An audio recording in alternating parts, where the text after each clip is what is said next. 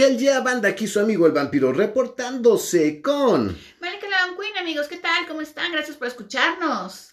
Pues estamos ya en este capítulo 34 de Fantasmas, casas embrujadas y fenómenos paranormales, pues abordando lo que a mi criterio, no me voy a cansar de decirlo, es la mejor, mejor novela de fantasmas que jamás se ha escrito, que es la leyenda de la Casa Infernal, The Legend of Hell House, de la cual pues ya llevamos dos, dos, dos, dos podcasts anteriores. ya, ya, dos. Dos, ok. Dos, la primera le introducimos a todos los este, amigos que nos escuchan los personajes. Así sí es. Y, eh, y porque están allí en la, en la Casa Infernal. Y en el podcast pasado lo que hicimos fue platicarles la historia, la historia de la Casa Velasco y quién es Emerick Velasco. Efectivamente. Bueno, pues aquí finalmente llegan a nuestros héroes, los investigadores paranormales, porque bueno, aquí sí, la verdad, a mí lo que me llama la atención es que yo veo en este mundo tan vulgar y de ignorancia en el que vivimos, una bola de gente pendeja y pedorrera que se autonoma un investigador paranormal cuando tienen una pinche puta idea de lo que es hacer una investigación paranormal seria. Sí, yo veo gente preguntando en casas abandonadas, ¿hay alguien aquí? Güey, no eres medium, no te van a contestar. Si algo pasa es porque tú o alguien de los que va contigo generó un poltergeist porque estás muy nervioso. Pero eso definitivamente no es algo que se le dé a cualquier persona. Ya hablamos que es alguien que debe estar en un estado muy particular de la mente. Pero aquí estamos hablando de profesionales, el doctor Barrett, que pues ya sabemos que él está empeñado en dignificar la parapsicología, en darle un fundamento científico. Tenemos también a su esposa, que pues esa pobre fue porque tiene broncas, ella sí tiene problemas, no quiso quedarse sola.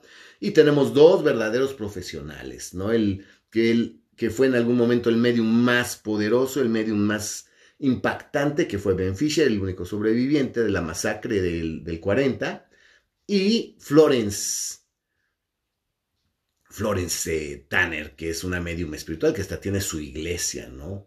Una medium mental, perdón, no es espiritual, es que como su iglesia es espiritual, pues... Su iglesia sí es espiritual. Sí es espiritual. Sí, y bueno, pues aquí ellos llegan en coche, eh, ya, creo que ya comenté que el, el, bosque es muy denso, que empieza a haber una neblina que se despide de los gases que emana la ciénaga de los, de los bastardos, también ya les platicamos que pues se llama así. Trece bebés fueron ahí ahogados, ¿no? Recién nacidos, dices que puto espanto y encuentran la Casa Velasco al centro, que pues la verdad se ve imponente, es una visión pues verdaderamente escalofriante, pues en medio de tanta niebla, del mal olor, del aislamiento. Y pues finalmente se, se reúnen a la puerta.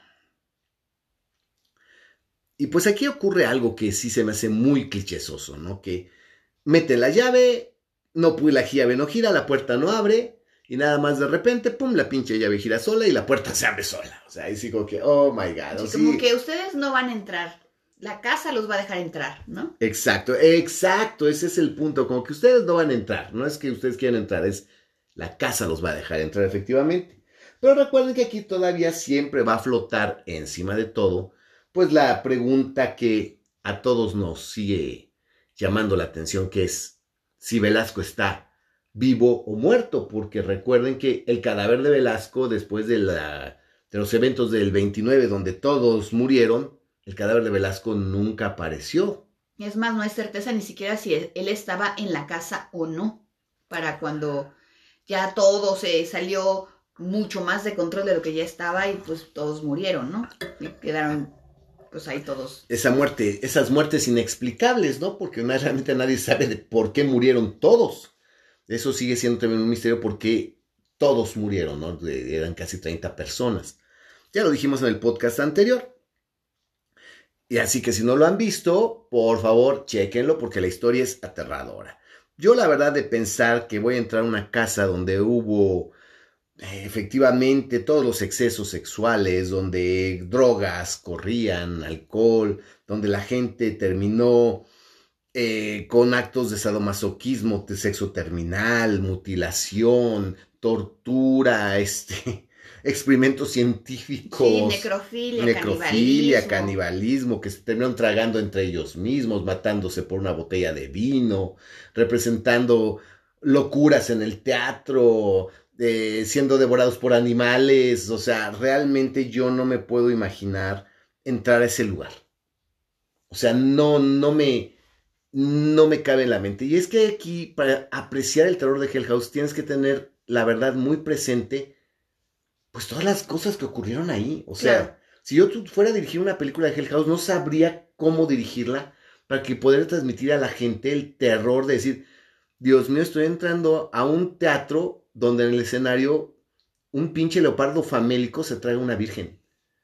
Y en este escenario se tragaron una virgen y dos cabrones que les jugaron al gladiador se mataron. Exacto. O esta mesa, ¿no? Pues sí, porque si no, pues es únicamente una casa vieja. Exacto. O esta mesa enorme, monumental. Entonces, pinche cogedero, pinches orgías espantosas que se hicieron sobre esa mesa. O sea, yo no puedo imaginar cuántas espaldas estaban, tocaron con esa mesa, cuánto semen cayó sobre esa mesa. No es en serio. No, pues sí. Y si no, pues eh, si no te pones a pensar eso, igual pues es como los que entran aquí que dicen, ah, pues eso, aquí en esta casa dicen que pues hay fantasmas. Ah, ah pues en esta casa dicen que pasa esto. O que, que, que, que alguien se ahorcó. Que alguien se... No, pues no, ni siquiera eso, ¿no? Sino que entras a la casa y dices, ah, pues es que aquí espantan, ah, es que aquí pues igual se mueven cosas. Pero si no tienes así como que la historia precisa de qué fenómenos hay, de cuál fue la historia de la casa, de qué fue todo lo que pasó, pues obviamente igual dices, ah, pues sí, aquí, pues aquí dicen que espantan, pero nada más, ¿no? Fíjate, fíjate, Malika, que yo sí tengo eso muy presente y es una, un rasgo de personalidad mía. Por eso yo cuando tomo coñac, por lo regular tomo Courvoisier. Ajá. ¿Por qué? Porque es el coñac que tomaba Napoleón Bonaparte. Entonces yo no me puedo imaginar que estoy tomando la misma bebida con el mismo sabor, el mismo bouquet, y que lo que yo tengo en las manos es lo mismo que Napoleón Bonaparte tenía en las manos mientras veía el mapa y decía, estoy conquistando al mundo, ¿no? Claro. O que se reunía con sus generales y brindaban con coña Courvoisier. O, otra que también este, te gusta mucho es el licor del 43, es decir, más o menos. Exacto, que era con lo que los guerreros sarracenos este, festejaban sus victorias. Y yo no puedo decir, estoy tomando la misma bebida con la que festejaban los guerreros sarracenos. Yo sí soy muy mucho de eso, entonces fíjate que para mí imagínate que entrar a la pinche casa y decir, voy a entrar al teatro y ver el escenario y decir, wow, en ese escenario un leopardo se tragó una virgen, no mames.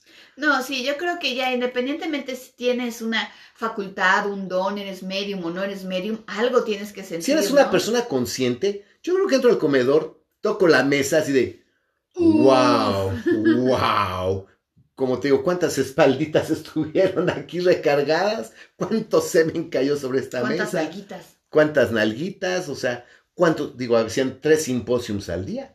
O sea, imagínate ver esa mesa, poner una mano en la mesa, así como que, wow, wow. Sí, como que dices, seguro tenemos que comer aquí y no porque te dé nada, sino porque dices, la que pues, vibra. que vibra, ¿no? Que vibra tan cabrona. Entonces, una casa donde canibalismo, necrofilia, eh, asesinato, tortura. Dios mío, entrar ahí debe de ser verdaderamente una locura. Sí, sí, sí, sí, yo creo que sí te debe alterar los sentidos de alguna forma. Entonces, finalmente, pues entran y se, supone que iba a haber luz, que había un generador. Suben el switch y madres. No hay luz. No hay luz. No sirve el generador. Y ustedes dirán, bueno, era de día. Recuerden que la casa no tiene ventanas. Bueno, sí tiene, pero están tapiadas. No es como si fueran inexistentes, es como si fueran puras paredes. Sí, porque recuerden Está el hoyo, pero tapado. Que por la epidemia de gripe eh, que atribuyeron al, a la niebla del, de la ciénega, Velasco dijo, ay, pues sí, pues por eso tapien las ventanas. Chinguen a su madre las ventanas, no necesitamos ver para afuera ni la luz del día. Y pues, la casa yo me la imagino de verdad. Súper oscura, eh, húmeda en la total oscuridad, la humedad, el olor, pues no hay ventilación real. No. Ahora imagínate. Y ya de por sí encerrada por mucho tiempo, aunque bueno, también hay que aclararle a nuestros amigos que la casa pues de ninguna manera está en ruinas. Ni está abandonada. Ni está realmente abandonada. Tiene mantenimiento, a lo mejor no tiene el mejor mantenimiento del mundo porque la gente como que nada más entra lo que tiene que entrar, Pero pues si no están recién lavadas las cortinas y los gobelinos y los tapetes, pues sí están mínimo barriditos. Exacto. Y si no está todo perfectamente bien sacudido y hay una pequeña capa de polvo, tampoco hay telarañas ni cosas extrañas, ni, ni o sea, está muy habitable. Sí. Ni se está cayendo, ni, ni hay eh, ni hay ese escombros por ningún lado, ni las escaleras sirven, o sea, la casa funciona. Funciona y no es peligrosa. No, de ninguna forma. Bueno, no por Eh, no estructura. por estructura, o exacto. O no porque eh, pises y te caigas, o se, Exacto. haya un- se haga un hoyo en el techo, o sea, no por eso. No por eso.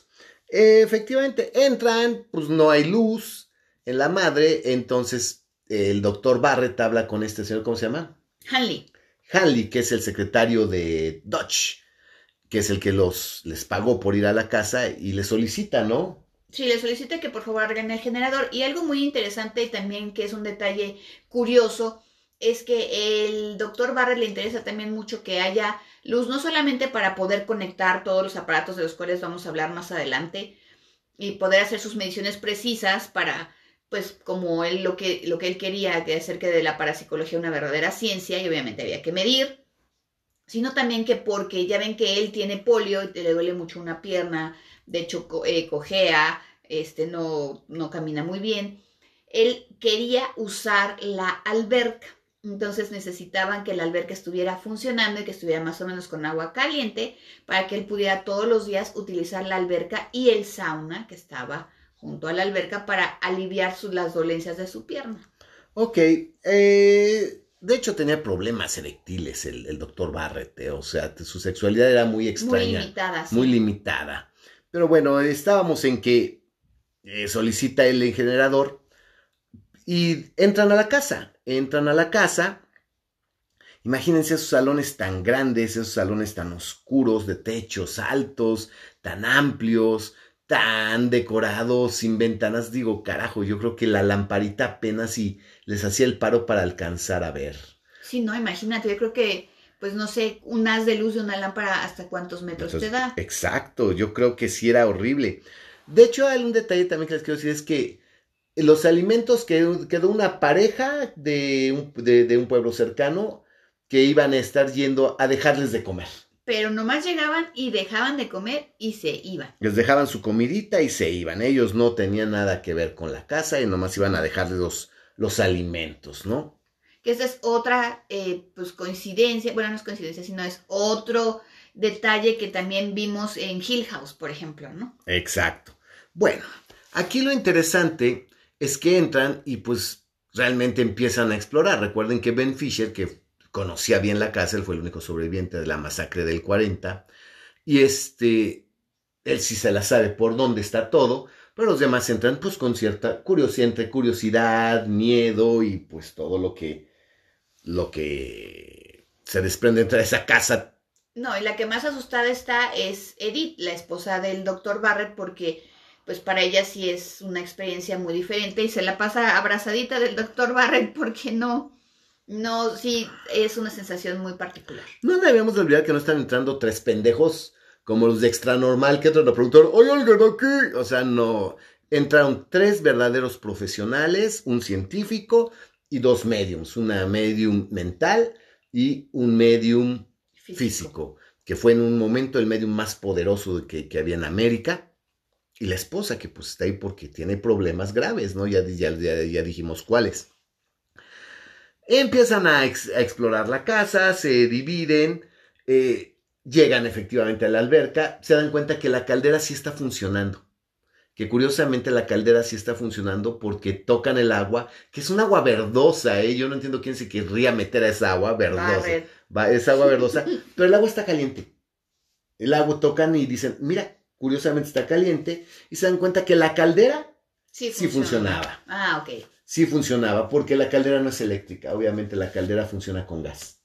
Y obviamente tiene un piloto de gas y bueno, es otra, otro que es funcionamiento que no tiene nada que ver con la electricidad. La caldera sí funcionaba y, sí Pero ten- luz no hay. y sí tenían agua caliente, pero no había luz. Y la alberca de hecho estaba el agua calientita.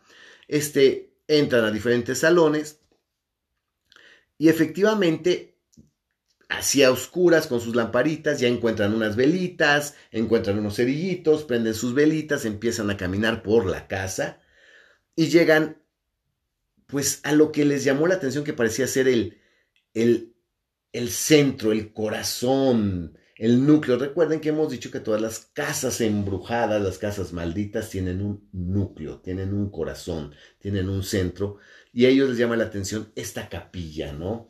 Porque efectivamente dicen una capilla, imagínense un lugar del cielo en el infierno, un pedazo del cielo en el infierno. Pero pues ya sabemos, ya lo dijimos, que la capilla pues definitivamente no es una capilla normal. No. Que el Cristo es, tiene una erección espantosa. Enorme. enorme. Y que si hay fotos de monjas, eh, santos y monjes y padres, pero teniendo sexo, en orgías, en posiciones eh, sexuales, y pues que es una esa capilla es la cosa más sacrílega que puede haber sobre el planeta Tierra, ¿no? Entran a ver ellos qué hay ahí, pero Florence Tanner siente algo y dice, no, yo no voy a entrar ahí. Porque me da mucho miedo. Literalmente dijo que le daba, Que le daba miedo. que le daba miedo entrar ahí. Ujú. Barrett se entró sin problema con la esposa, La esposa está que no cabe de asombro. de, de ver efectivamente algo tan profano, porque pues, sí está, estamos hablando de algo muy profano, de algo muy sacrílego desde el punto de vista religioso. Y pues Ben Fisher ya sabía, o sea, Ya. ya, para él era así como que, ay, A la capilla. a la capilla, ¿no? A estos güeyes a ver qué opinan. Y pues sí le eh, sienten una vibra fea en la capilla. Florence decide no entrar, se separa del grupo, ¿no? Ya van saliendo de la capilla cuando de repente escuchan una voz, un sonido fuerte, una voz de esas melodiosas, profunda, vibrante, hipnótica, así como la voz del vampiro, ¿no? Imagínense que el vampiro de repente habla, ¿no? Así, igualito. Igualito. y escuchan una voz, una voz fuerte y clara que dice, les voy a leer a la letra. Bienvenidos a mi hogar.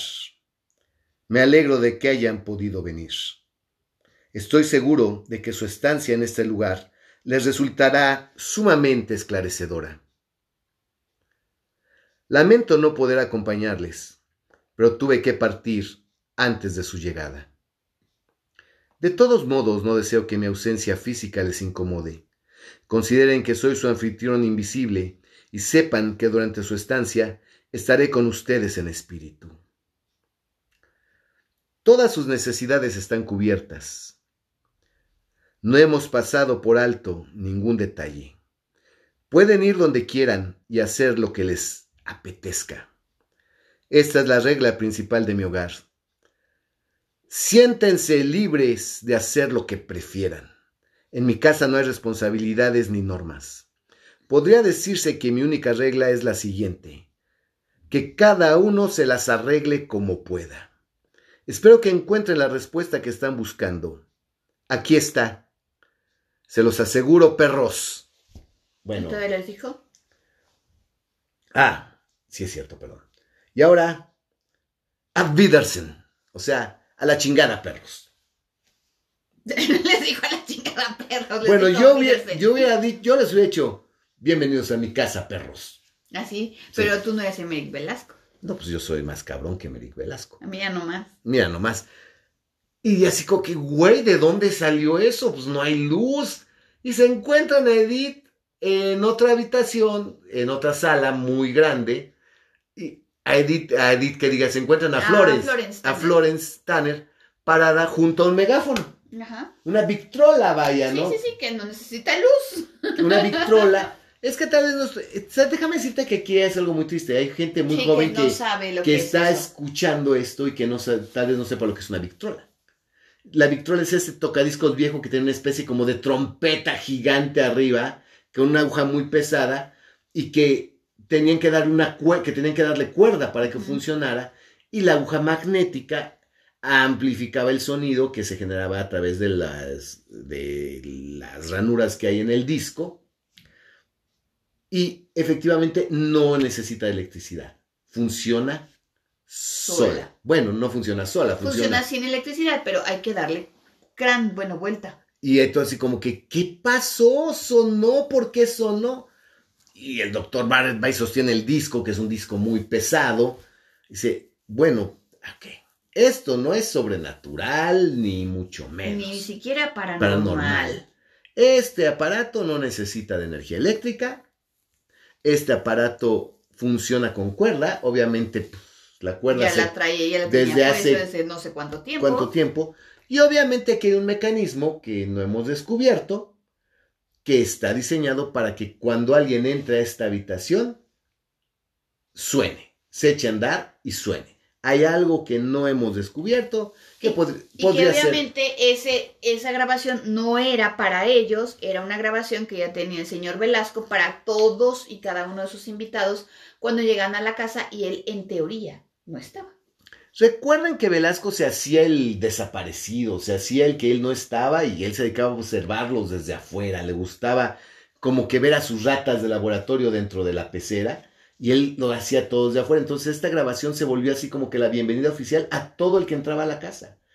Obviamente, ¿por qué eso no? Ahorita no sabemos y creo que no lo vamos a saber, pero eh, el doctor Barrett se imagina que es un switch en el piso que pisas y que una parte de, de, la alfombra y que se activa el, algo que bota el, el seguro y se echa a andar el, el megáfono, ¿no? La, la Victrola. De cualquier forma fue como que pues muy particular que pues eh, van llegando ellos y de repente pues es el mismo Emerick Velasco el que les da la bienvenida a la casa, ¿no? Y que parece que el mensaje es para ellos. Pareciera que es para ellos, pero no lo es. Porque se supone que este fue un mensaje que se grabó hace más de 50 años. Así es. Y que era para los invitados. Y cabe la posibilidad que esté por ahí Emerick Velasco entre en las paredes y que dijo, ah, ahorita que entren esos pendejos. Les voy a soltar les la voy a soltar la grabación. Exacto. Pero qué puto susto, ¿no? No, me muero, o sea, yo sí me, me cago. Escuchar la voz del mismísimo Velasco. Que además acuérdense que le decían el gigante rugidor, porque tenía una voz enorme, profunda, muy...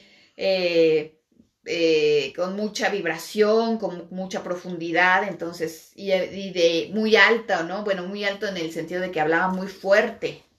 Así es. Pues nuestros amigos, después de entrar a la cocina, ver la amplísima cocina que tenía al centro una mesa inmensa donde se imaginan un cadáver desmembrado ahí, como lo están cortando para cocinarlo, y tragárselo.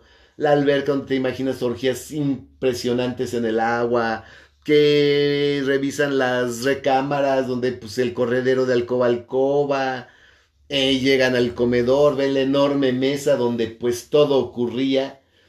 Verdaderamente, después de haber escuchado la bienvenida de la viva, de la, bueno, de la voz, no de la viva voz, de la voz de Emerick Velasco, es así como que, güey, o sea, no mames, estoy en la casa Velasco. No, y también se dan la, eh, la tarea pues de buscar su habitación, porque en algún lugar tienen que dormir, ¿no?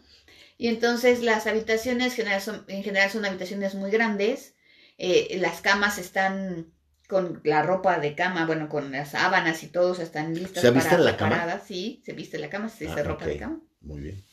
Las sábanas, las cobijas, ah, todo, o sea, están preparadas. Que pantalones, camisas, blusas. ¿Tú le pones camisas a tu, a tu cama? No, yo les pongo colchas. Ah, pues igual. Ah, muy bien. y este, están listas para como si estuvieran verdaderamente para recibir cualquier tipo y número de invitados y este tienen generalmente casi todas tienen el baño junto. Así es. Y entonces pues ahí como pueden más o menos pues como que escogen cada quien una recámara y pues ahí se están. Y por ejemplo en la del doctor Barrett, además de todo hay una mecedora y hay libros, hay una estantería con libros, con un montón de libros este que pues están ahí a la disposición de cualquiera, ¿no? No, es muy interesante porque o sea, la, casa está puesta, puesta como, eh, eh, como el día que, el último día que alguien la habitó, o sea, y está habitable. Está habitable, efectivamente. Eh, aquí pues ya logran prender la chimenea. Empiezan a platicar entre ellos. Y obviamente lo primero que hacen es pues, querer saber bien qué onda con la casa. obviamente el, el doctor sabe el doctor Barrett sí sabe la historia. Se entiende, bueno, sabe la historia como que a grandes rasgos, pero le faltan algunos, algunos datos. Y esos datos los cuenta, ahí sí los narra de viva voz Ben Fisher, que es el que conoce muy bien la historia de la Casa Velasco, ¿no? Pues sí, porque además de todo, después de estar ahí este, viviendo en 1940 con la primera expedición esta, eh, parapsicológica, Segunda. la segunda parapsicológica, entonces este, conoce más o menos los detalles de la casa y se ha dedicado después de eso pues a estudiar todo lo referente a la casa. Y les cuenta la historia que les narramos en el capítulo anterior. Así que si no lo han escuchado, vayan, ahorita pónganle pausa, vayan, escúchenla y después ya pueden continuar escuchando este, este capítulo. Es, les cuentan la historia, imagínense la piel de gallina ahí verdaderamente escuchando a, al sobreviviente de esa masacre, platicando qué, qué había ocurrido en, en, la casa Velasco, ¿no? Eh, deciden, pues que no hay mucho, ya les llevan la cena, cenan, deciden que no hay mucho que puedan hacer ya por el resto del día, porque pues no hay luz, no hay energía eléctrica, entonces deciden, pues, irse a sus aposentos, ¿no? Ah, lo cual está tranquilo. Ben Fisher, él dice, a mí me vale madre, yo tengo totalmente cerrados mis canales de comunicación. Uh -huh. Yo estoy protegido porque yo no me voy a abrir ante nada ni ante nadie. Yo voy a mantener cerrados y totalmente suspendidos mis dotes, mis dones. Yo no me voy a dejar impregnar una vez más de esto, yo vine por la lana. Exacto, él tiene más bien como mucho miedo, ya, ya se le escapó vivo una vez a la casa, no quiere volver a pasar por lo mismo, aunque él tiene como que mucha conciencia de que fue lo que pasó antes, pero habla muy poco, prácticamente nada de lo que sucedió con sus otros compañeros o qué fueron lo que ellos vieron o a qué conclusiones habían llegado, no quiere realmente hablar nada al respecto y pues sí, efectivamente son 100 mil dólares, que no son pocos. Y si, no, si ahorita no es poco dinero, pues en el 1970 pues todavía era más dinero. Claro. Y él está ahí por la lana, entonces piensa sobrevivir estos semanas, estos siete días que van a estar ahí más o menos. ¿Ah? Sin exponerse para nada y nada más ir a recoger su lana. Sí, él, como dice, tengo mis facultades totalmente apagadas yo estoy protegido, mis canales de comunicación están cerrados. Tal vez dentro del fondo Ben Fisher está ahí también porque él quiere saber por qué sobrevivió. Si tiene la duda del por qué no murió, por qué sí le gustaría saber por qué sobrevivió a esa... Porque la casa o los espíritus o el espíritu o el fantasma o lo que sea que habite en esa casa no lo mató como a los demás. Exacto. Eh, Florence no lo volvió loco, ¿por qué? Florence Tanner, por su parte, ella está segura, ella le urge ella hacer una, una sesión, se muere por hacer una sesión, porque ella está segura, 100% segura, de que se trata de un encantamiento múltiple. Ella siente energías muy fuertes, muy poderosas, y ella dice que es demasiado para que sea tan solo una... Un solo espíritu. Un solo espíritu, que definitivamente ahí hay más espíritus involucrados, que eso es un encantamiento múltiple, de hecho, ella se imagina que son unas hermanas, ¿no? No. Barrett. No, esa es en la, en la, en la pasada, en la primera, en la primera es. es eh, sí, es cierto. En Pero eso no lo vamos a saber hasta más adelante. Más adelante, efectivamente, tienes toda la razón, ya me estoy, ya me estoy adelantando. Pero además Florence Tanner lo que tiene, y acuérdense que ella tiene su iglesia esta espiritual, porque ella realmente ha tomado como espiritualista tiene como objetivo en la vida y es lo que ella hace después de dejar la artisteada, porque cuando se queda actriz, ella quiere salvar a todos los, al mayor número de espíritus posibles. Ella sabe que si es un espíritu que está, digamos que atorado, ¿no? Lo que quiere es ayudarlo a que trascienda y pues también parte de lo que a ella le llamó la atención y le gustó de ir a esa este, investigación a la Casa Velasco es básicamente poder salvar al espíritu o a los espíritus que se encuentran ahí atrapados. Entran finalmente a sus habitaciones. Eh, Florence ya está así como que ya me urge, quiero, por favor, por lo que más quieran, la sesión, quiero hacer una sesión espiritista. Eh, quiero ver cuántos hay aquí, quiero comunicarme con ellos, quiero ayudarlos. Y ella jura que son una legión casi, casi de... Sí, pero el doctor Barrett no quiere hacer nada todavía porque él está esperando que haya luz para poder conectar toda su bola de cosas y poder hacer las mediciones y poder tener pues algo tangible. Entonces el doctor Edith se queda en su recámara, Ben Fisher en la suya, y el doctor, curiosamente, en su recámara entran, él y su esposa están platicando, y la pinche mecedora que mencionó Malika Lavan Queen se mueve sola. Sí, empieza pues a mecerse. Se muece sola y se detiene. Y Edith obviamente está cagada del susto y es cuando el, el doctor Barrett le empieza a explicar un poco a Edith y bueno, a través de Edith nos explica a todos más o menos lo que él entiende desde el punto de vista científico cuando pasan fenómenos como estos. Efectivamente, aquí el doctor, pues obviamente entras a la recámara, te encierras y de la nada la pinche mecedora se mueve. Se empieza a mover, empieza a mecerse y se detiene. ¿Qué chingados ¿Qué pasó? pasó? Ajá. Obviamente las mentes más vulgares dicen, ay, pues un movimiento telúrico.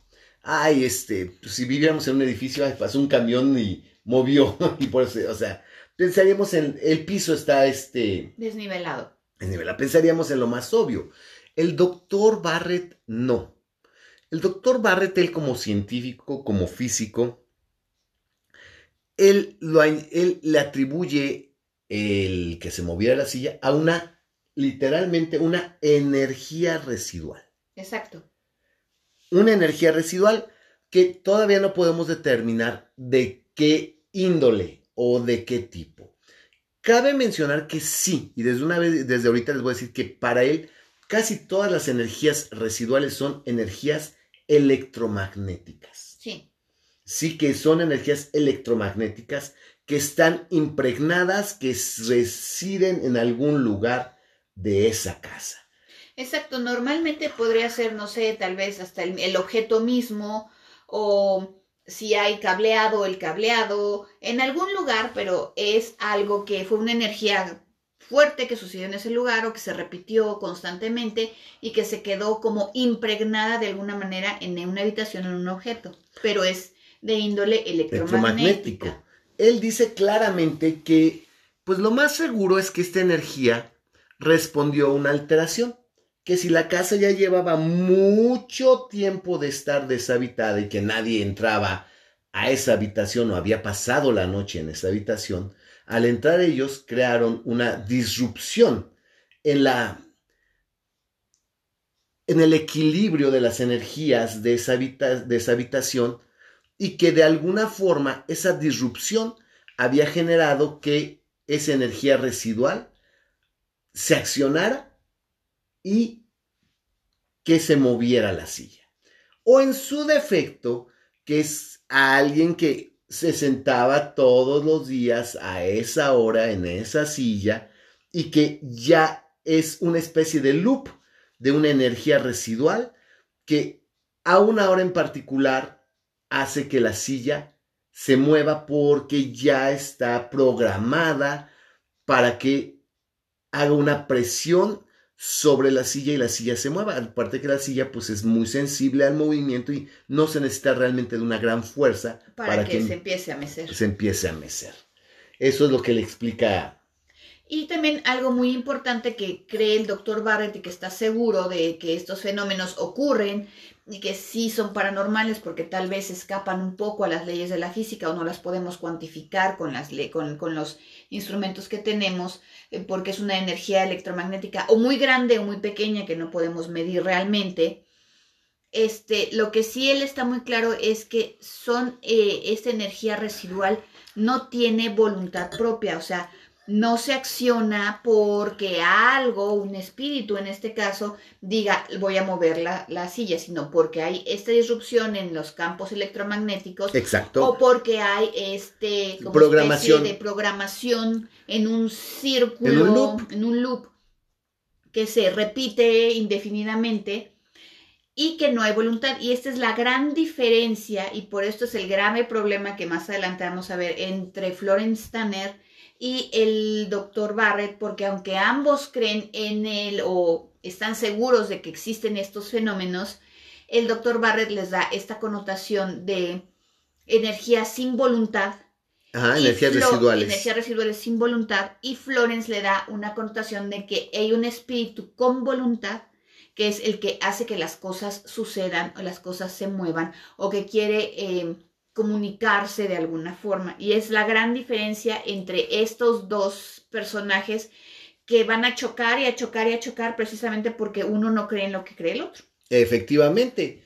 Ni no olviden que tenemos a Ben Fisher que pues él sabe algo. Él, sabe algo. Él sabe algo que nos va a compartir. Que nos va a compartir y que pues prácticamente creo que este no, no le interesa, no quiere compartir, él está ahí prácticamente en plan de observador neutral. Y no podemos olvidar que también está la esposa que vive en un estrés total, absoluto, en un estado de ánimo muy, exaltado, y que ella puede generar un poltergeist también. Claro, porque es, es, es mucha la ansiedad que tiene y mucha la depresión que tiene.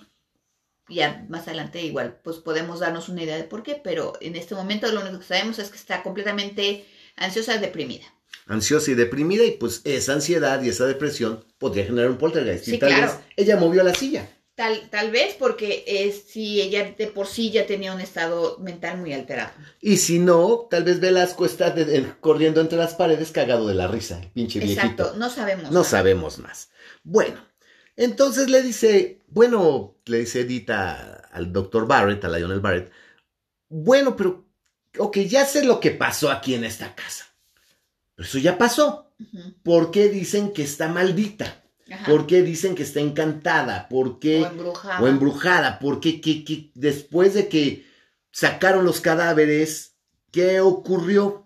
Bueno, pues de la gente que entraba a limpiar, de la gente que entraba a dar mantenimiento y de las expediciones, sí se llevó una bitácora muy estricta donde se llevó, donde se anotaron pues todos los fenómenos psíquicos, ¿no? Que ocurrían ahí. Y hay una libreta ahí que se llama Fenómenos psíquicos observados en la Casa Velasco. Sí, la tiene el doctor Barrett porque esa es parte de su, de su investigación, que se ha dedicado a recopilar todos los archivos y todas las em, informaciones que hay al respecto y de qué es, por qué se dice que la casa está embrujada, está encantada, hay fantasmas o qué. Bueno, aquí les va. Espero que no les aburra, porque es muy interesante. Para mí es muy interesante, pero para un pendejo esto va a ser muy aburrido. Porque es una lista de la A a la Z de todo lo que ha ocurrido que es paranormal, ¿sí? En la casa Velasco. Y dicen que, lo, que la primera es adivinación. O, sea, obviamente ahí en esa casa se ha dado este fenómeno en donde alguien ha dicho, ah, va a pasar esto o ha pasado esto y hay una adivinación. Obviamente. no, se especifica exactamente con qué tipo de mancia. No se especifica, pero dicen, alguien aquí, al entrar aquí a la casa, pudo ver, adivinar qué va a ocurrir. Se dio el fenómeno de la adivinación. Obviamente la siguiente, que es adivinación por bola de cristal, yo me imagino sí se dice la mancia. Que obviamente fue uno de los investigadores que entró en cualquiera de las otras dos excursiones, incursión, incursiones que tenía este una bola de cristal que la llevó y que a través de su bola de cristal sí pudo ver algo, ¿no? Sí pudo ver algo. Entonces, adivinación, adivinación por bola de cristal. El siguiente fenómeno, perros, saber admonición. A ver, sin googlear, perros. Sin googlear, perros, ¿qué es la admonición? Fíjate que eso es el cliché más popular de todas las películas de terror y de fantasmas. ¿Qué es la admonición? La admonición es cuando te advierten de alguna manera, aquí no especifican de cuál, pero es como que cuando entran a la casa y escuchan una voz que susurra, largo de aquí. Exacto. Salgan. ¿Sí? Ay, güey, eso es admonición, ¿no? O que de alguna manera les están advirtiendo, advirtiendo que no entren. Que no entren, que su vida está en peligro y que más les valdría irse.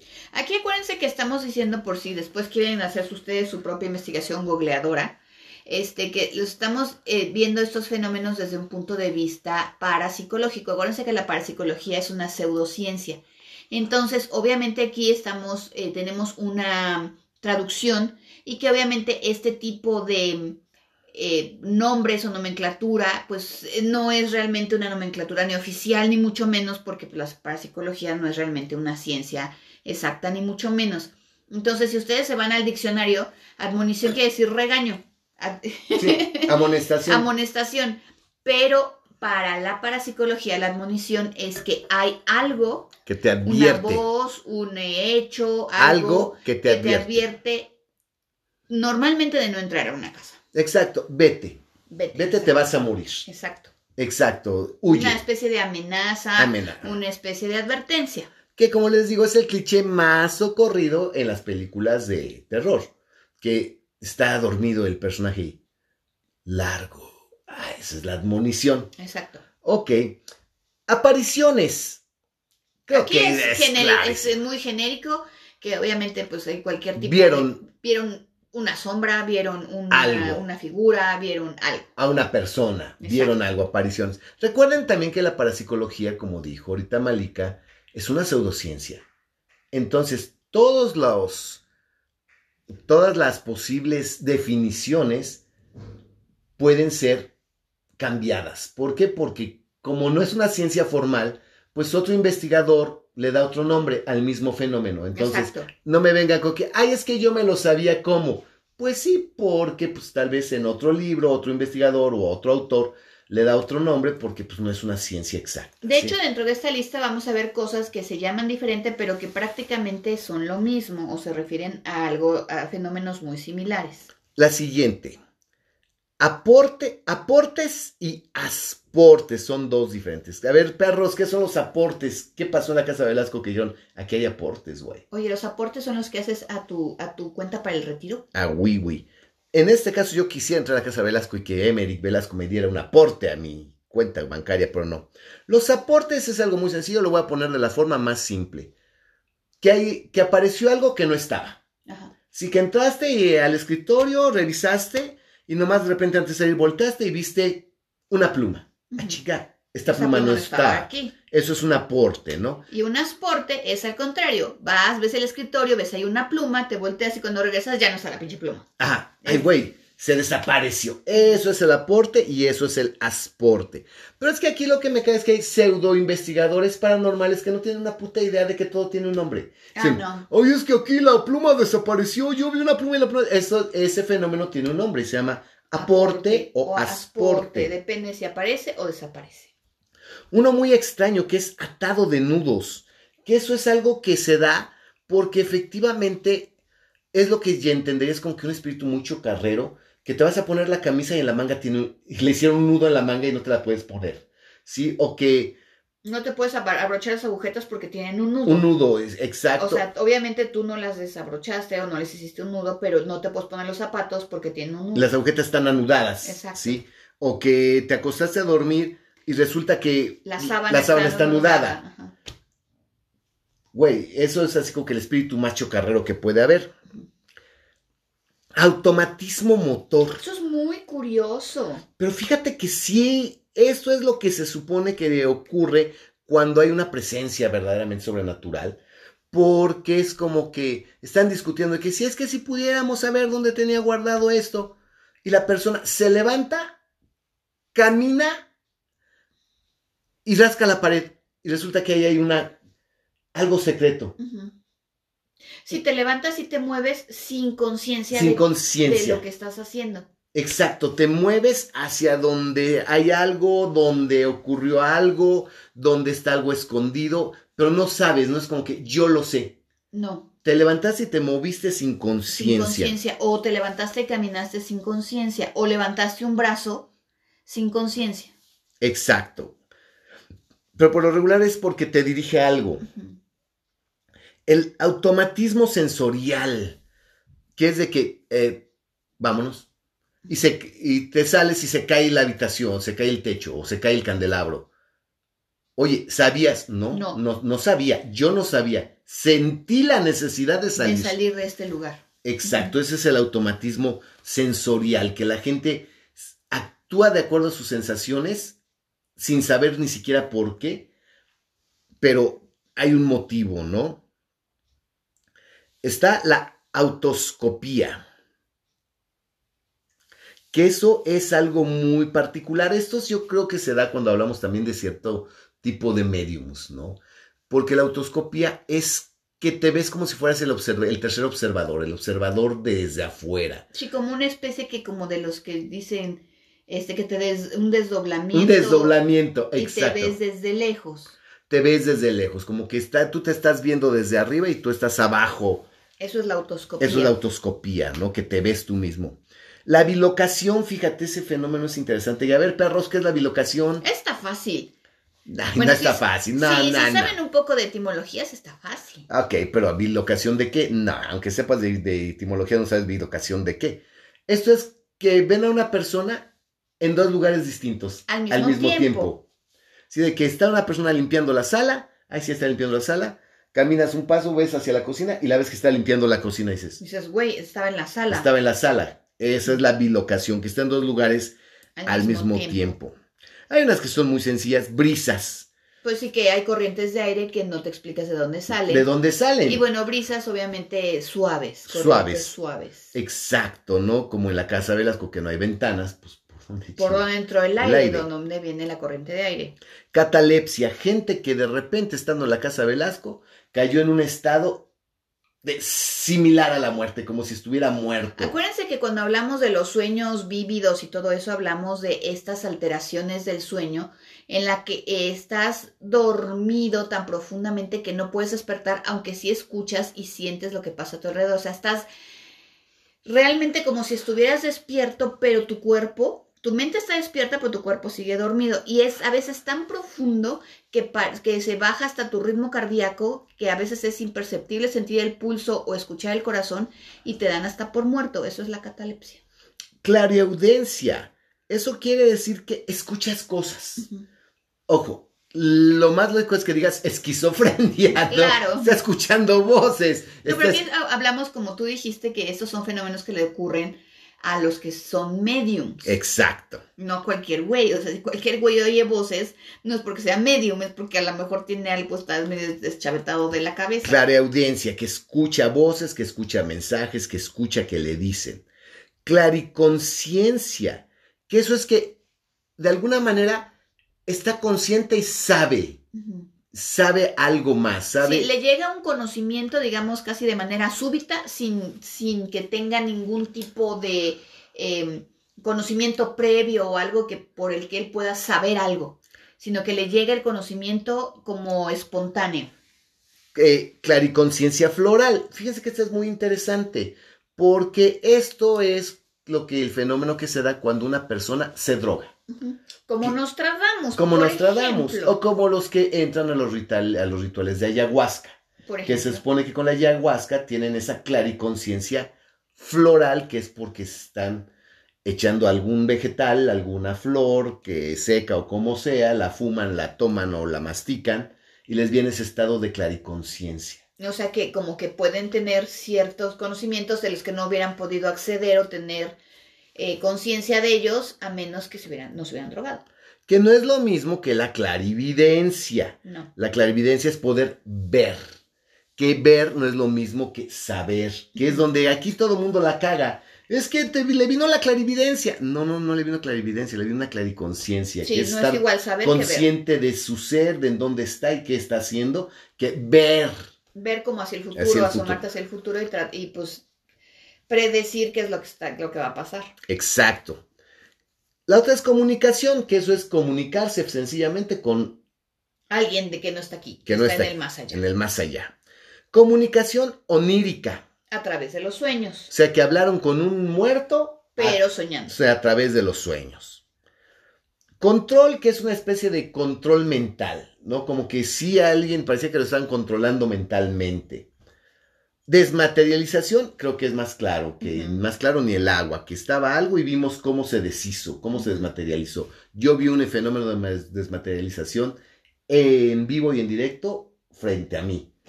Cuando una taza explotó y literalmente dirán, bueno, sí, quedó hecha a pedazos. No, señores, quedó hecha polvo y parecía una obra de arte, donde quedó un círculo al centro limpio y como si alguien hubiera regado así de forma radial el polvo, quedó el polvo de la taza.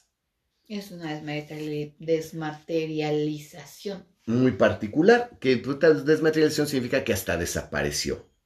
Dibujo automático y dibujo directo. Son dos cosas diferentes. Bueno, sí, no son diferentes. El, El Sí. dibujo automático es cuando El eh, medium. el medium, porque cuando estamos hablando de un medium, hace como garabatos. Y dentro de los garabatos, de repente dibuja algo que se pudiera eh, reconocer, una figura que se puede reconocer, pero eh, empieza garabateando, garabateando, garabateando. ajá, exacto, que no hay realmente pareciera que hay un plan. Y el dibujo directo es que dibuja claramente un árbol y dibuja claramente un ahorcado. Ujú. Ok, ese es dibujo directo. ¿Sí? Ectoplasma. El ectoplasma es algo bien particular porque efectivamente forma, el ectoplasma existe y es parte de las células. ¿no? Claro. Tenemos ectoplasma en las células y el ¿Qué es lo que está ectoplasma dentro de las células? efectivamente se supone que es una parte del tejido epitelial en las, en las células, de la célula, y se supone que el ectoplasma es una especie como de moco viscoso, una viscosidad blanquizca que emana de los mediums cuando están en trance. Y generalmente emana de cualquier orificio del cuerpo. Puede ser las, ahora sí que puede ser las orejas, la boca, la nariz, Eh, el ano y la vagina. el ano y la vagina. Prácticamente sale de cualquier orificio. de cualquier orificio del cuerpo, efectivamente, y que haya habido ectoplasma. Eidolones, ¿qué son los eidolones, perros? ¿Los qué? Eidolones. Son como este, es lo que se, lo que se forma, ¿no? Como, como los fantasmas, pues, ¿no? Efectivamente, el eidolón, fíjense que, ¿cuál es la diferencia entre un fantasma y un eidolón? El fantasma, efectivamente, pues viste pasar un, un güey, sí, el una como forma humanoide. humanoide. El eidolón es una representación astral, como que es el alma de alguien que se quiere comunicar contigo, de alguien conocido, de alguien sabido y específico, que se te para enfrente y que lo ves, pero no lo reconoces como un espíritu, alma en pena, un fantasma, sino como un cuerpo astral de alguien que se quiere comunicar contigo. Ah, está muy complejo eso. Eh, sí, eh, es como el fantasma de- del papá de Hamlet. Ese sería un eidolón Oh, interesting. que no se, que no se ve ni aterrador ni nada. Como los Jedi. Ah, claro, como los Jedi que están así nada más como transparentos. Ajá. Pero que ves que claramente que es Obi-Wan. Ujú. Ese es un eidolón. No, ya El ven. cuerpo astral que se quiere, de alguien que ya no está y que se quiere comunicar contigo. No, muy bien, como yoga. Elongación. Pues que se estira, ¿no? Pues es que debe ser aterrador que te sientes en una silla y que digas, güey, ayer podía tocar los, eh, las, eh, los eh, descansos del brazo y hoy están más lejos. Exacto, como que se estiró. Se estiró, es espantoso. Emanaciones. Pues aquí son esa especie como de vapores, ¿no? De humos que se desprenden pues de los diferentes objetos, ¿no? Que eso sí es también es muy socorrido en muchísimas este, películas de terror que empieza a subir como una especie de bruma. Esas son las emanaciones, ¿no? La siguiente es, ah, me da risa que todo el mundo habla de ello y ni siquiera saben cómo se llama. Y he visto N cantidad de investigadores paranormales que no tienen una puta idea de cuál es el nombre de este fenómeno. ¿Cuál es ese vampi? Escotografía. Es criptografía. Escotografía. Es criptografía. Escotografía. Ah, sí, perdón. Ah, ok. escotografía. Repita la palabra perdón. Escotografía. No, repita la palabra perdón. Perdón, perdón, perdón. Ok, escotografía. Es Esco- que yo, yo vi escrotografía y dije, es- Escoto- es. Escotografía, no escoto. Escotografía, fíjense que la escotografía es ese fenómeno cuando tomas una foto y en la foto aparece algo que no debería de estar. Ujú. Que es cuando aparecen esas figuras borrosas, cuando aparece una figura humanoide, cuando aparece como una sombra con forma humanoide. O un destello. Eso es escotografía, que en una fotografía que tomaste con una técnica normal, con una cámara normal, aparece algo, ya que entraban las, eh, el papel a los líquidos reactivos, aparecía algo que no debía de aparecer, ¿no? En una escotografía muy famosa es una en la que está una familia que se tomó, por ejemplo, la foto en el terreno que compró y en la fotografía salió como transparentosa una casa. Sí, que era la casa que estaba Y al ahí revisar antes, ¿no? los archivos, descubrieron que era la casa que estaba ahí antes. Eso es escotografía. O que tomas una foto y ves a alguien parado detrás de ti. Eso es escotografía, pero así se llama, tiene nombre. ¿Sí? Escriptografía. Esto es algo muy similar y es que aparecen letras. Que es así de que de repente ves la pared y aparece una letra. O un símbolo. O un símbolo. Eh, que aparecen cosas escritas, cosas que deberían haber sido escritas o dibujadas y que aparecen de repente. Esa es la escriptografía. Sí, tenemos la escritura automática, que es la gente que empieza a escribir, pero sí empieza a escribir cosas sin sentido y de repente caen en algo con sentido, ¿no? Y tenemos también la escritura dérmica. Que es la que sepa se, es en la piel, sobre la piel, que sobre la piel aparecen palabras o letras. Como en el, en el exorcista cuando a Regan le levantan este el, camisón y en la panza decía help me. Ajá, Eso es, escritura, dérmica. ¿Sí? Escritura directa que escribe claramente un mensaje y dice claramente lo que es. No es como la automática en la que empiezan a escribir algo pendejo y terminan ya cayendo en algo. Tenemos la escritura facsímil, que esa sí me llama mucho la atención, que es cuando el medium empieza a escribir y resulta que cuando uno de los asistentes la ve dice, es que esta es la letra de mi mamá. O la firma exacta de, mi mamá, de mi mamá. O de papá, o del espíritu que quiera. Ajá, y que dicen, es que es la misma letra que la de que la del espíritu muerto o el que sea. El que sea. Eso es escritura facsímil, fíjense, qué, qué, curioso, ¿no? Que exista este fenómeno paranormal. Escritura sobre pizarra, que efectivamente en una pizarra pues aparece pintado en gis, algo que pues no, nadie pintó. Sí, que nadie, escribió y que apareció directamente sobre la sobre pizarra. Estigmas. Creo que ese todo el mundo lo sabemos que es un estigma. Que alguien en su cuerpo, en su piel, le apareció una especie de llaga o herida. Que normalmente este, mimiquean las de Cristo, normalmente. Exacto. O sea, los, eh, las muñecas, la frente, ¿no? Exacto. Eh, los empeines. Eh, así es. Y son por lo regular heridas, llagas o cruces. Por lo regular eso es Por lo, regular y que círculos. y que no sanan porque no se no, no se curan, pero tampoco se infectan, y que ahí están. Y que ahí están. Híjole, fíjense, apenas vamos en la E y ya se nos acabó el tiempo. Vamos a continuar el próximo capítulo con esta lista, pero creo que está siendo... Ah, para mí esto es muy interesante. A mí, para mí también. Porque efectivamente todo tiene nombre.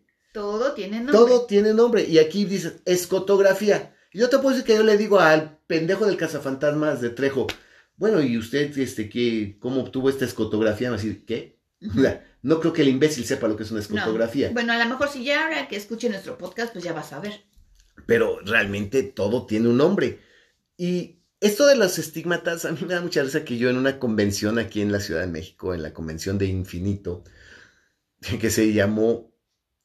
Pues Infinito. No sé, ¿no? Infinito, es que había un canal de cable que se llamaba Infinito.